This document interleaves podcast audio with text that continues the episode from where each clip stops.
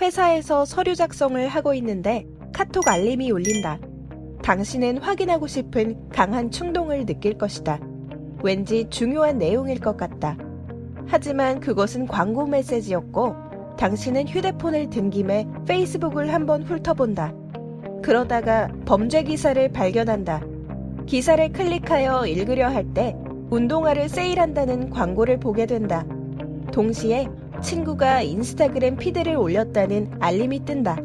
우리는 하루에 2600번 이상 스마트폰을 만지며 깨어있는 동안 평균 10분에 한 번씩 스마트폰을 들여다본다. 도대체 스마트폰은 어떻게 우리를 중독시켰을까? 이를 이해하기 위해서는 도파민이라는 호르몬에 대해 알아야 한다. 흔히 도파민을 쾌감이나 만족감을 느낄 때 분출되는 보상물질로 알고 있을 것이다. 하지만 도파민은 돈, 음식, 새로운 경험 그 자체보다는 오히려 이에 대한 기대감이나 불확실한 결과 때문에 더 빈번하게 활성화된다. 이를 잘 보여주는 실험이 있다. 원숭이들에게 벨소리를 들려주고 주스를 주며 도파민 수준을 측정했다. 도파민 수치는 벨소리만 들어도 높아졌으며 심지어 주스를 마셨을 때보다 높았다. 주스를 마실 수 있을지 없을지 결과가 불확실할 때 더 상승한 것이다. 이러한 욕구 덕분에 선조들은 식량이 부족한 세상에서 자원을 찾아내서 생존할 수 있었지만 오늘날에는 이것이 문제로 이어지기도 한다. 한 판만 더. 이번엔 내가 딸 수도 있어.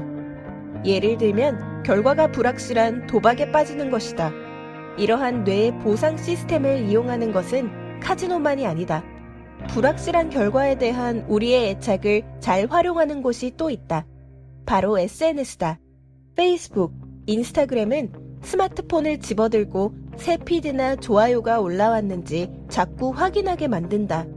벨소리만 들어도 도파민 수치가 높아진 원숭이처럼 메시지나 피드를 읽을 때보다 스마트폰 알림음을 들었을 때 더 많은 도파민이 분비된다. 좋아요를 받았을지도 몰라. 한번 봐야겠어. 는 한 판만 더. 이번엔 내가 딸 수도 있어. 와 똑같은 원리이다. SNS 개발자는 우리의 뇌가 불확실한 결과를 얼마나 사랑하는지, 얼마나 자주 보상을 주어야 하는지 잘 알고 있다. 그래서 많은 기업들은 앱이 뇌 보상 시스템을 최대한 효율적으로 활용할 수 있도록 행동 과학자와 신경 과학자들을 고용하고 있다. 더 큰 문제는 이런 디지털 습관이 장기 기억 형성을 방해한다는 사실이다. 수년 혹은 평생 기억하는 장기 기억을 만들기 위해서는 먼저 뇌가 뇌세포 사이에 연결고리를 생성해야 한다. 우리가 뭔가에 집중할 때 우리의 뇌는 이게 중요해 라는 신호를 보내며 뇌세포 사이의 연결고리를 강화시키는데 이때 장기 기억이 형성된다. 간단히 말하면 장기 기억으로 자리 잡기 위해서는 집중을 해야 한다는 의미다. 시끄러운 방에서 시험 공부를 할 때 뇌는 이게 중요해 라는 신호를 받지 못한다. 그래서 공부한 내용을 기억하는데 어려움을 겪게 되는 것이다. 마찬가지로 SNS와 문자, 메일, 뉴스를 오가며 뇌에 끊임없이 뭔가를 쏟아부으면 장기 기억을 만드는데 악영향을 끼치게 된다. 아침에 눈을 뜨면 가장 먼저 스마트폰으로 손을 뻗고 잠들기 전에는 머리맡에 스마트폰을 두는 사람이라면 반드시 기억해야 한다. 당신이 스마트폰을 만지는 매 순간 뇌의 회로가 계속 변하고 있다는 것을 말이다. 스웨덴의 정신과 의사이자 세계적 작가 안데르스 한센의 인스타브레인을 소개합니다.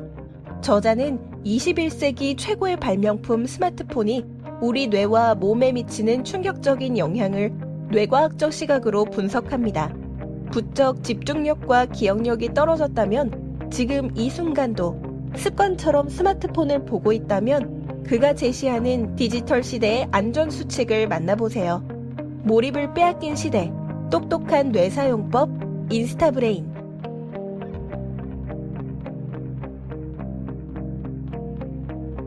이 콘텐츠가 도움이 되었다면 구독과 좋아요를 눌러주세요.